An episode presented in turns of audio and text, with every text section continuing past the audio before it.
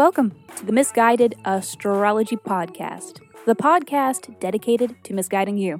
I'm your host, Katie, here with your weekly horoscope for this week, September 20th through September 26th, 2021.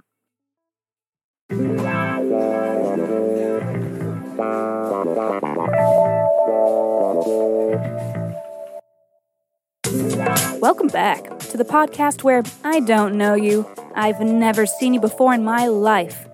But it might seem like I have, because I am sharing musings. They're based on the sun, and on the moon, and on the planets, and shit. Every week, I do a little sky spying and then report back so that you can know what the fuck is going on around here.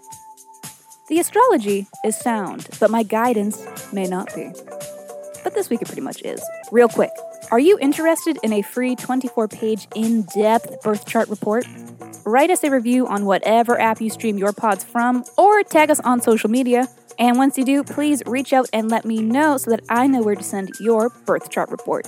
Just email your birth deets, birth, date, time, and location to misguidedastrology at gmail.com. Also, on our chaotic show feed are the full episodes where we answer listener questions by reading their birth charts. We have another episode coming soon, I swear, and we are always taking new submissions. So, if you aren't afraid of receiving a little misguidance, please write in and be sure to include your birth details and a question that is unique to you that you are hoping the sky can help answer. Alrighty, these scopes are very nutrient dense this week, so we haven't a moment to spare. This is your weekly horoscope. Gemini. Hello, Monday! And a hell of a Monday it is because this Monday is the Pisces full moon. Retrace your steps to mid March. What were you working on? What did you begin around that time? If you don't remember, I may be able to jog your memory in just a moment when we cover where in your chart this moon is hitting. But all I have to say is that this full moon and the transits around it look about as grotesque as a basket full of freshly pooped Pomeranian puppies. So, yeah, it's absolutely freaking adorable. About an hour before this full moon is Mercury's trine with Jupiter, a positive aspect between our messenger Mercury and our steward of good luck Jupiter signals good news may be on the way, an optimistic outlook lies on the horizon, and Mars's favorable aspects to the nodes of the moon tell us of positive momentum in regard to our life's mission and goals. We may be seeing significant developments in our lives around this full moon. A Pisces full moon is extremely intuitive and empathic. It's caring, creative, and inspired. Pisces is a water sign, but I've heard it described as more of a vapor, with both the idealism of an air sign and the emotional intuition of a water sign simultaneously. It is here to erode the boundaries that keep us all apart, to dissolve the mental blocks that prevent us from healing. This full moon, like the rest, provides ample opportunity for chaos, as full moons are the volume on life being dialed all the way up but Pisces is amorphous in nature, operates mysteriously, and may be experienced as a bit of a disorienting haze settling over you. Trust your instincts during this moon. You may feel a bit cloudy or unsure, but sometimes the answers lay just within you, immune to logic, rhyme, or reason. I mean, don't be an idiot. You don't have to self sabotage. Mm. Unless you want to. Who am I to say? Keep it spicy. Do what you need to do. Sabotage is sexy. Or at least that's what Hollywood tells us. So ruin your life, you messy bitch. It's your prerogative. But also try to make the most of this time and your enhanced ability to tap into the meanings and motivations that lay behind larger truths and the bigger picture. Full moons are culminating moments. So let's see where you're culminating right now. Gemini, this full moon is in your 10th house.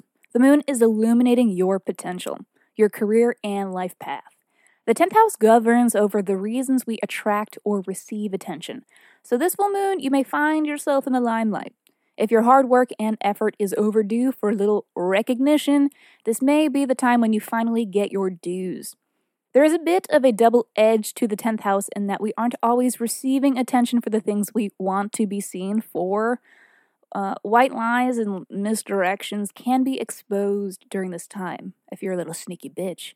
If the 10th house is the way others see us, then we are not always the protagonist in the story.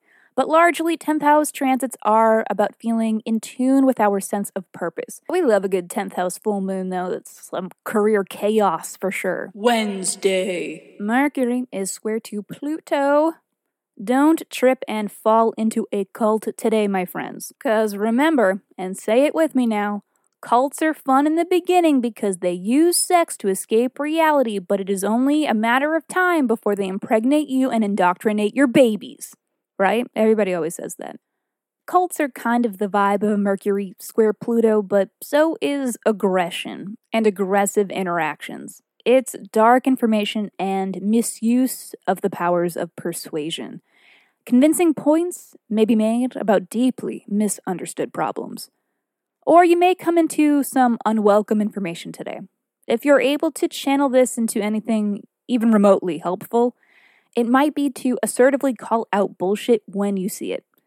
This transit may allow for some confrontation when it is needed the most.